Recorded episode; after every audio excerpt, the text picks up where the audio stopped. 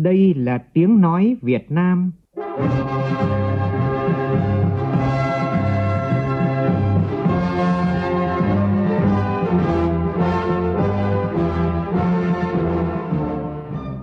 là tiếng nói Việt Nam phát thanh từ Hà Nội, thủ đô nước Cộng hòa xã hội chủ nghĩa Việt Nam.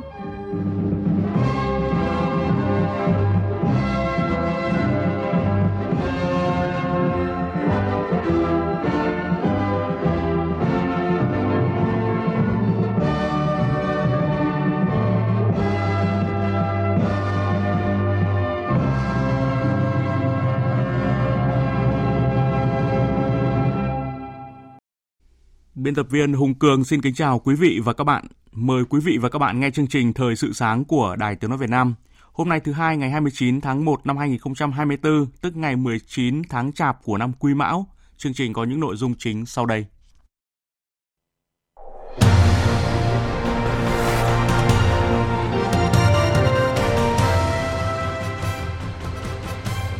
Nhận lời mời của Chủ tịch nước Võ Văn Thưởng, Tổng thống Philippines Ferdinand Marcos thăm cấp nhà nước Việt Nam trong 2 ngày bắt đầu từ ngày hôm nay. Các chuyên gia y tế khuyến nghị người dân tiêm vaccine và không chủ quan trước biến thể JN.1 gây bệnh Covid-19.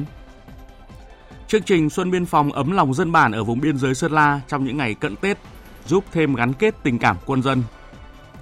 Trong phần tin quốc tế, chính phủ Nhật Bản chuẩn bị bổ sung thêm 4 ngành vào danh sách được tiếp nhận lao động nước ngoài có thị thực. Tổ chức Du lịch Liên Hợp Quốc đánh giá du lịch toàn cầu sẽ phục hồi hoàn toàn trong năm nay sau cú sốc đại dịch Covid-19.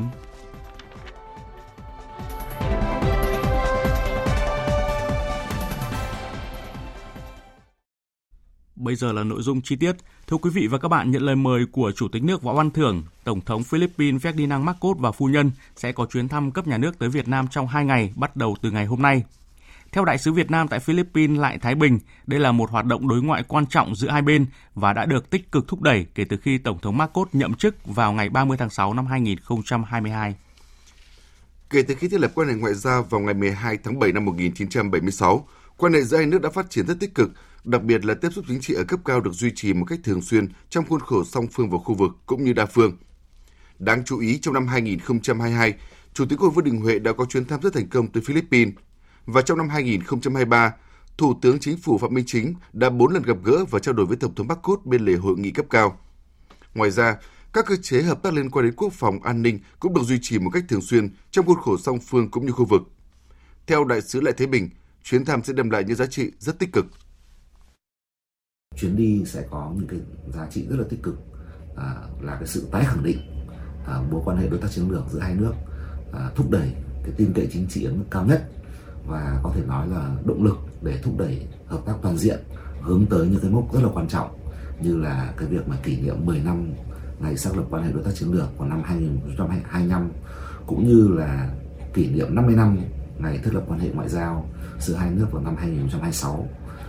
Thông qua chuyến đi này thì có thể nói là quan hệ đối tác chiến lược giữa hai bên sẽ được thúc đẩy một cách toàn diện, đóng góp tích cực cho lợi ích của nhân dân hai nước, cũng như là đóng góp tích cực cho hòa bình, ổn định, hợp tác cùng phát triển ở tại khu vực và trên thế giới.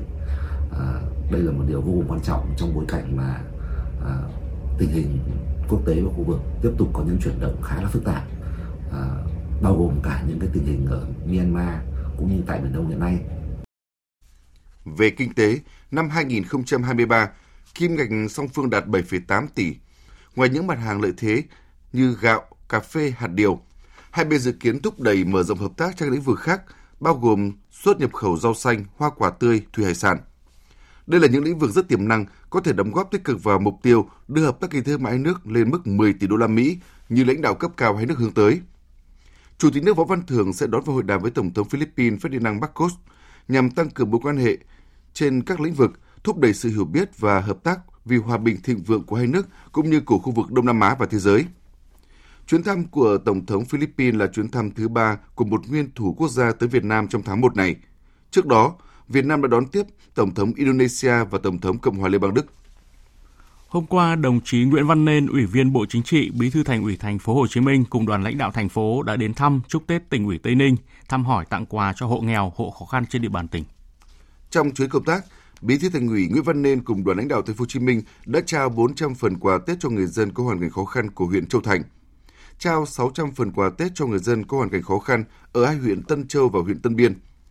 Tổng giá trị các phần quà trị giá 500 triệu đồng. Bí thư Thành ủy Nguyễn Văn Nên cảm ơn sự hỗ trợ của tỉnh Tây Ninh giúp Thành phố Hồ Chí Minh đã vượt qua rất nhiều khó khăn trong năm qua và mong muốn năm 2024, Thành phố Hồ Chí Minh và tỉnh Tây Ninh cùng tăng cường phối hợp, quyết tâm nỗ lực thực hiện các công trình trọng điểm kết nối giữa hai địa phương. Chào mừng kỷ niệm 94 năm ngày thành lập Đảng Cộng sản Việt Nam mùng 3 tháng 2 tối qua, tại nhà hát Trưng Vương, thành phố Đà Nẵng, Thành ủy Đà Nẵng, Tạp chí Cộng sản, Đảng ủy khối doanh nghiệp Trung ương và Đảng ủy Tập đoàn Dầu khí Quốc gia Việt Nam phối hợp tổ chức chương trình giao lưu nghệ thuật Mãi mãi niềm tin theo Đảng. Bí thư Trung ương Đảng, Trưởng ban Tuyên giáo Trung ương Nguyễn Trọng Nghĩa dự chương trình. Tin của phóng viên Vinh Thông.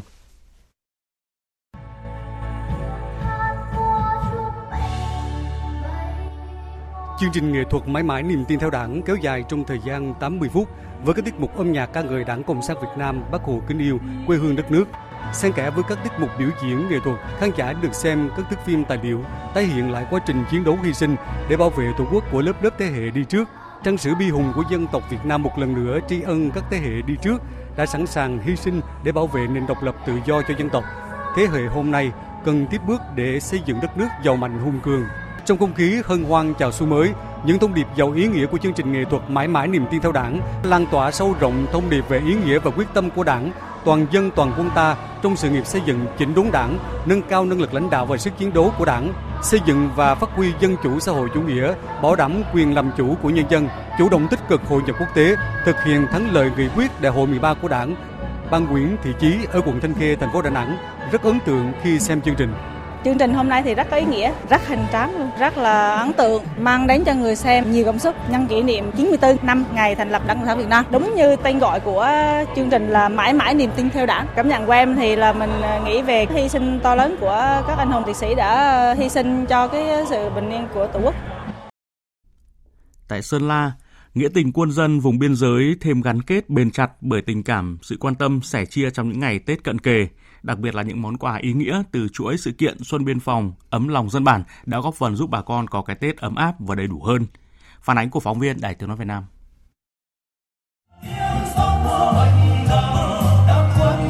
Dưới 10 độ C, tiết trời bốt giá, nhưng sự ấm áp lại lan tỏa trong lòng mỗi cán bộ, chiến sĩ, bà con các xã biên giới Trường Sơn, Trường Khừa và Lóng Sập huyện Mộc Châu, Sơn La. Những giai điệu, lời ca khắc họa tình quân dân bền chặt, những chiếc bánh chưng xanh, bánh dày được tạo nên từ đôi bàn tay khéo léo của bà con, cán bộ, chiến sĩ biên phòng đã mang Tết sớm đến với mảnh đất biên cương.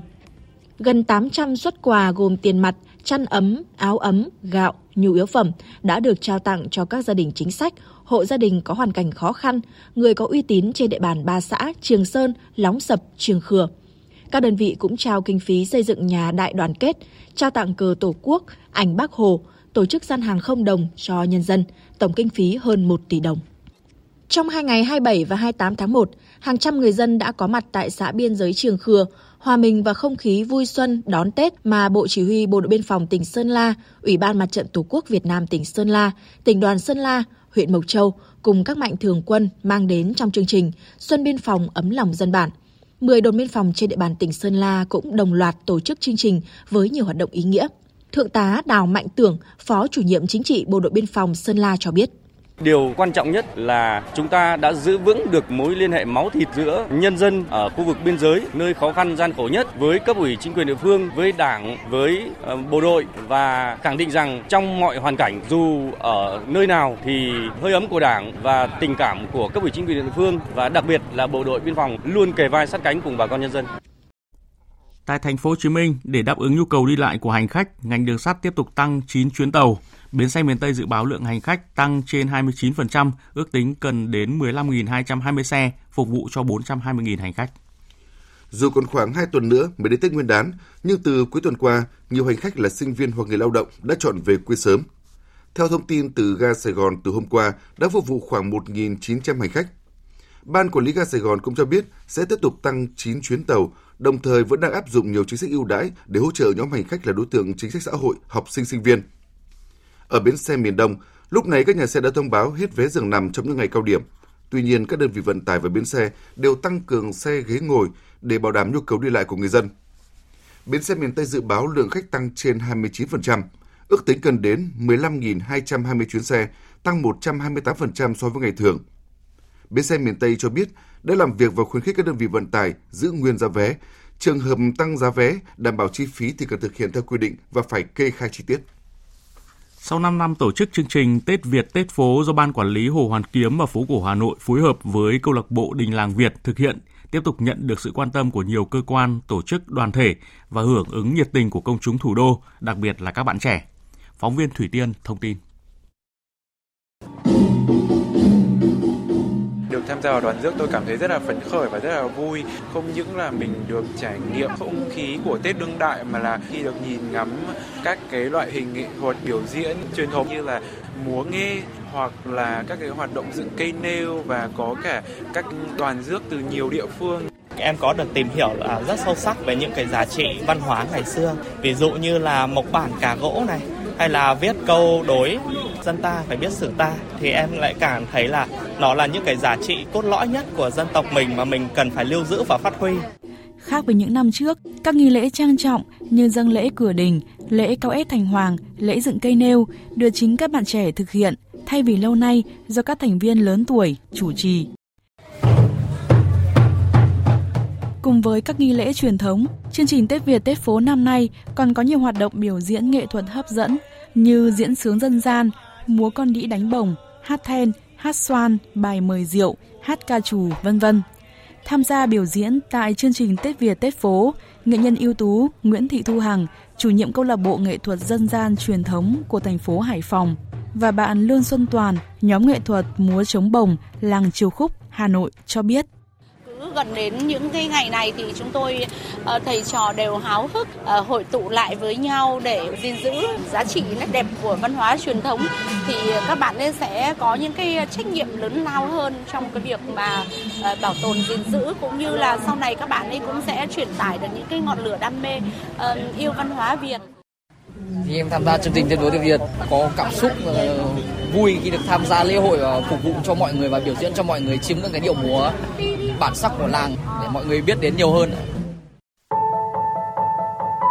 Từ nay đến ngày 28 tháng 2 năm 2024, chương trình Tết Việt Tết Phố giới thiệu đến công chúng nhiều trải nghiệm hấp dẫn trong ngày Tết cổ truyền như không gian Tết truyền thống vùng đồng bằng Bắc Bộ qua nếp nhà xưa, biểu diễn âm nhạc truyền thống tại Trung tâm Giao lưu Văn hóa Phố Cổ Hà Nội 50 Đào Duy Từ, tổ chức gói và luộc bánh chưng tại ngôi nhà di sản 87 Mã Mây. Nghệ nhân và thợ thủ công của các làng nghề ở Hà Nội giới thiệu các sản phẩm dân gian truyền thống tại không gian bích họa phố Phùng Hưng, Hà Nội, v.v.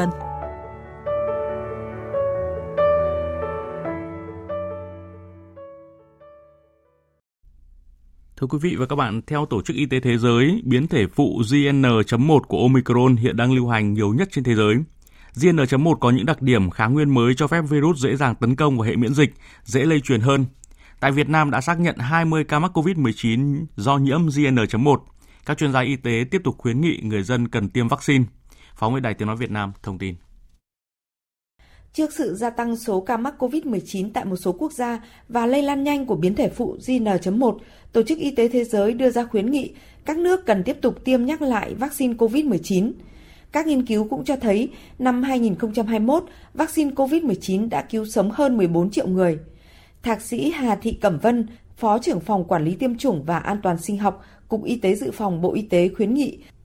Hội đồng tư vấn sử dụng vaccine và sinh phẩm y tế của Bộ Y tế cũng đã đưa ra cái khuyến nghị là tại Việt Nam trong thời gian tới chúng ta cần tiếp tục tiêm vaccine phòng COVID-19 cho các nhóm đối tượng cụ thể. Thứ nhất là chúng ta cần tiêm cho nhóm nhân viên y tế, nhóm thứ hai là nhóm phụ nữ có thai, nhóm thứ ba là nhóm từ 50 tuổi trở lên và có bệnh nền. Và nhóm thứ tư là cái nhóm mà người từ 18 tuổi trở lên mà chưa tiêm bất cứ một liều vaccine COVID-19 nào. Về vaccine sử dụng là những loại đã được Bộ Y tế cấp phép. Các chuyên gia cũng nhấn mạnh với tỷ lệ tiêm chủng 2 mũi COVID-19 tại Việt Nam đạt trên 87% và tỷ lệ tiêm mũi nhắc lại trên 60% thì với biến thể mới JN.1 cũng không đáng lo ngại. Tuy nhiên, ngành y tế cũng khuyến cáo các cơ sở y tế và người dân gia tăng ý thức phòng dịch bệnh, không lơi là mất cảnh giác trước các biến thể phụ của Omicron trong dịp Tết Nguyên đán này. lại tiếp tục có những trường hợp nguy kịch, thậm chí là tử vong do ngộ độc khí CO trong lúc sử dụng than củi sưởi ấm. Bệnh viện Đa khoa tỉnh Thanh Hóa cho biết đang điều trị tích cực cho 2 bệnh nhân bị ngộ độc nặng khí CO do đốt than củi sưởi ấm trong những ngày miền Bắc rét đậm rét hại. Hiện tại cả 2 bệnh nhân hiện đã qua cơn nguy kịch. Thạc sĩ bác sĩ Lê Xuân Quý, người trực tiếp điều trị cho biết rất may cả 2 bệnh nhân đều được đưa đến bệnh viện kịp thời nên đã được cấp cứu thành công. Trong khi đó, 3 trường hợp trong một gia đình ở thôn Mia, xã An Hà, huyện Lạng Giang, tỉnh Bắc Giang đã không có được may mắn như vậy. Họ đều tử vong khi sử dụng than hoa để sưởi ấm. Các chuyên gia bác sĩ đã rất nhiều lần khuyến cáo người dân tuyệt đối không sử dụng củi, than đốt để sưởi ấm hoặc nấu nướng trong không gian kín, vì phản ứng đốt cháy trong điều kiện thiếu oxy sẽ hình thành CO ngày càng nhiều. Khi hít phải CO sẽ nhanh chóng ngấm vào máu và cướp mất oxy trong máu, làm nạn nhân nhanh chóng bất tỉnh và có thể tử vong nhanh.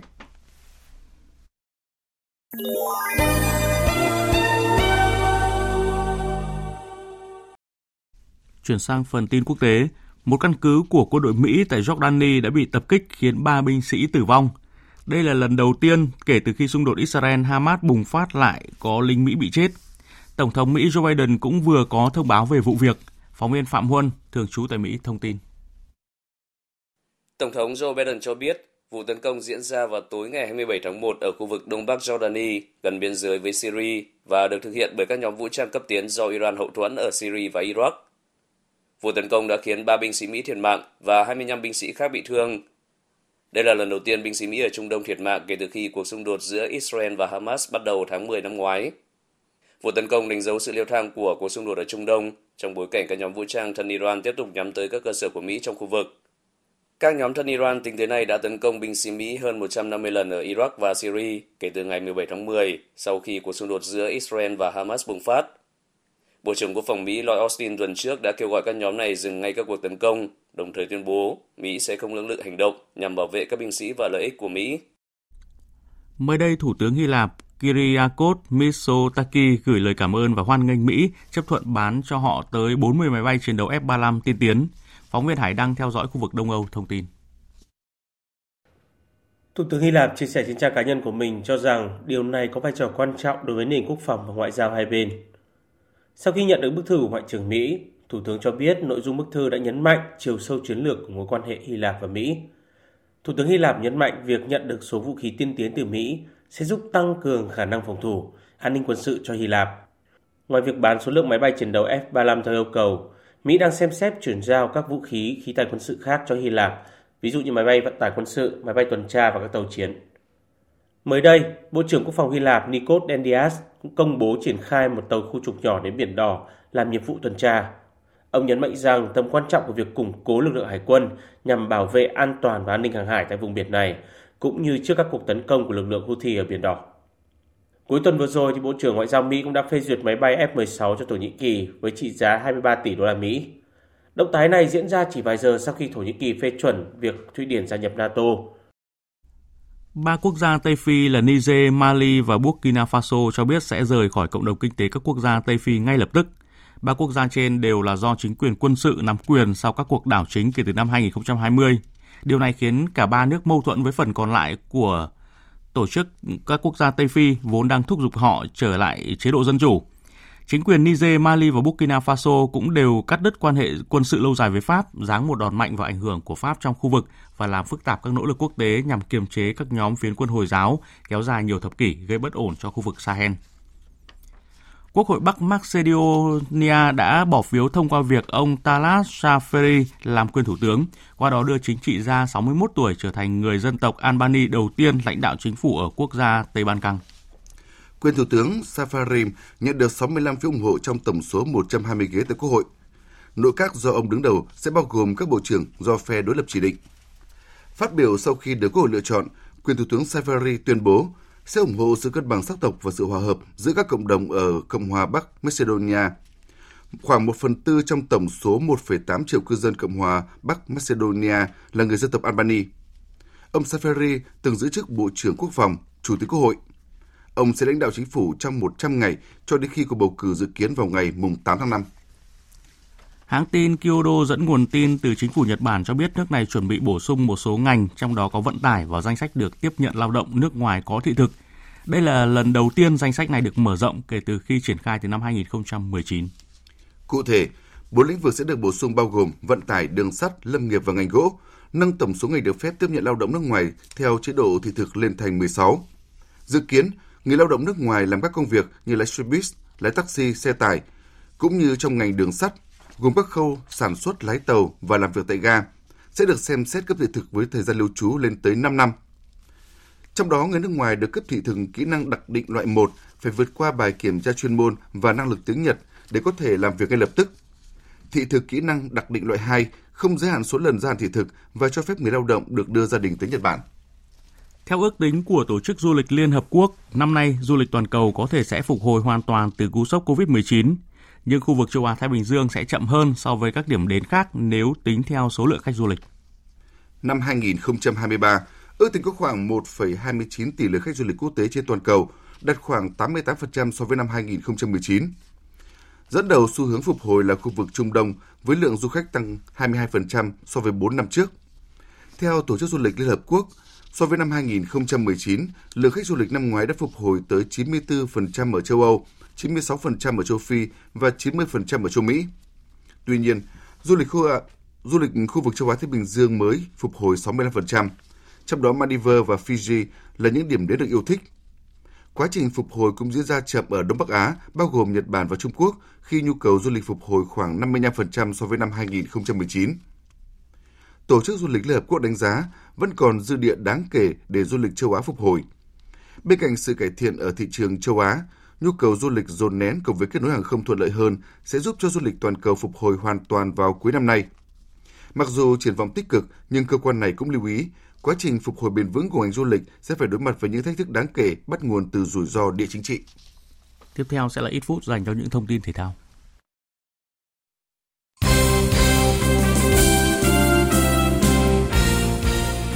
Thưa quý vị và các bạn, tối qua các loạt trận đầu tiên ở vòng loại trực tiếp ASEAN Cup 2023 diễn ra.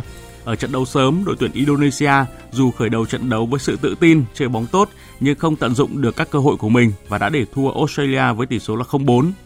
Còn ở trận đấu muộn, Tajikistan gặp các tiểu vương quốc Ả Rập Thống Nhất. Hai đội hòa nhau trong 90 phút chính thức với tỷ số là 1-1. Trong hai hiệp phụ sau đó, không đội nào ghi thêm được bàn thắng. Và ở loạt sút luân lưu 11m, Tajikistan là đội xuất sắc hơn và giành chiến thắng với tỷ số là 5-3. Tiếp theo là kết quả một số trận đấu bóng đá diễn ra đêm qua tại các giải quốc gia châu Âu. Tại cúp FA của Anh, chủ nhà Liverpool đã không khó khăn để có được chiến thắng 5-2 trước Norwich, qua đó điền tên mình vào vòng 5 FA Cup. Trong khi đó Manchester United cũng đi tiếp khi giành chiến thắng 4-2 trước Newport County. Tại giải Italia, Juventus hòa Empoli với tỷ số là 1-1, AC Milan hòa Bologna với tỷ số 2-2. Giải Tây Ban Nha, Santa Vigo thua 0-1 trước Girona, Cardiff hòa Bilbao 0-0. Tại giải Đức, Dortmund thắng Bochum 3-1, Union Berlin thắng Darmstadt 1-0, Leverkusen hòa 0-0 trước Mönchengladbach. Còn tại giải Pháp, Toulouse để thua Lens với tỷ số là 0-2, Marseille hòa Monaco với tỷ số 2-2. Chuyển sang thông tin quần vợt, tay vợt trẻ Jannik Sinner tối qua đã ngược dòng thắng 3-2 trước Daniil Medvedev để nâng cao chức vô địch Australia mở rộng. Sinner trở thành tay vợt người Italia thứ 3 giành được chức vô địch Grand Slam ở nội dung đơn sau hai nhà vô địch Roland Garros Nicola Pietrangeli năm 1959 và 1960, Adriano Panatta năm 1976. Tay vợt 22 tuổi Sinner cũng trở thành người Italia đầu tiên vô địch Australia mở rộng.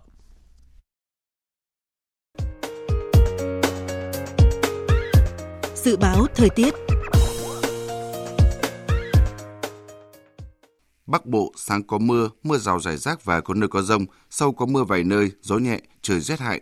Nhiệt độ từ 10 đến 16 độ, vùng núi cao từ 6 đến 9 độ, có nơi dưới 5 độ. Khu vực từ Thanh Hóa đến Thừa Thiên Huế, ngày có mưa, mưa rào rải rác, đêm có mưa vài nơi, gió nhẹ. Phía Bắc trời rét đậm, có nơi rét hại, phía Nam trời rét. Nhiệt độ từ 12 đến 21 độ. Khu vực từ Đà Nẵng đến Bình Thuận, phía Bắc có mưa vài nơi, trưa chiều giảm mây trời nắng.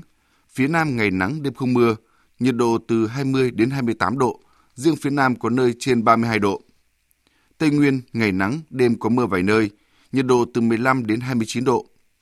Nam Bộ ngày nắng đêm không mưa, nhiệt độ từ 22 đến 34 độ. Khu vực Hà Nội ngày có mưa, mưa rào rải rác, đêm có mưa vài nơi, gió nhẹ, trời rét đậm rét hại, nhiệt độ từ 11 đến 15 độ. Dự báo thời tiết biển, vịnh Bắc Bộ có mưa rải rác, tầm nhìn xa trên 10 km, giảm xuống từ 4 đến 10 km trong mưa, gió Đông Bắc đến Đông cấp 3, cấp 4. Vùng biển từ Quảng Trị, Quảng Ngãi có mưa vài nơi, tầm nhìn xa trên 10 km, ngày gió Đông Bắc cấp 4, cấp 5, đêm giảm xuống cấp 3, cấp 4. Vùng biển từ Bình Định đến Ninh Thuận, vùng biển từ Bình Thuận đến Cà Mau có mưa vài nơi, tầm nhìn xa trên 10 km, gió Đông Bắc cấp 5, riêng phía Nam ngày cấp 6, giật cấp 7, cấp 8, biển động.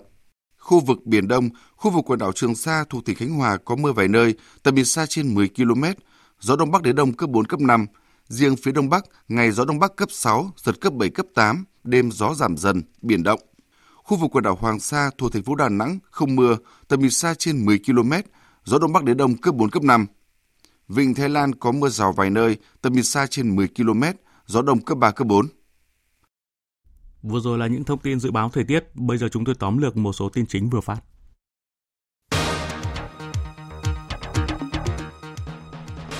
Nhận lời mời của Chủ tịch nước Võ Văn Thưởng, Tổng thống Philippines Ferdinand Marcos sẽ có chuyến thăm cấp nhà nước Việt Nam trong 2 ngày, bắt đầu từ ngày hôm nay.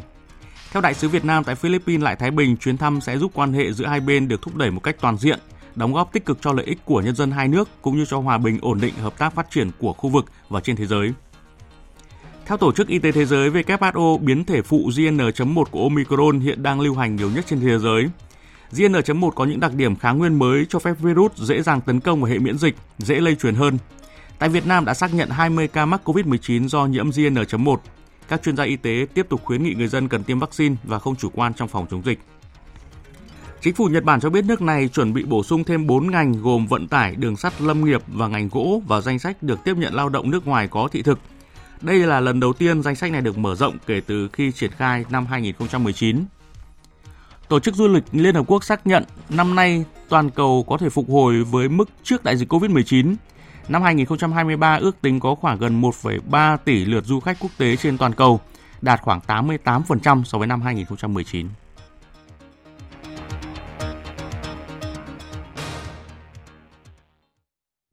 Phần tóm lược những tin chính vừa rồi đã kết thúc chương trình Thời sự sáng nay của Đài Tiếng nói Việt Nam.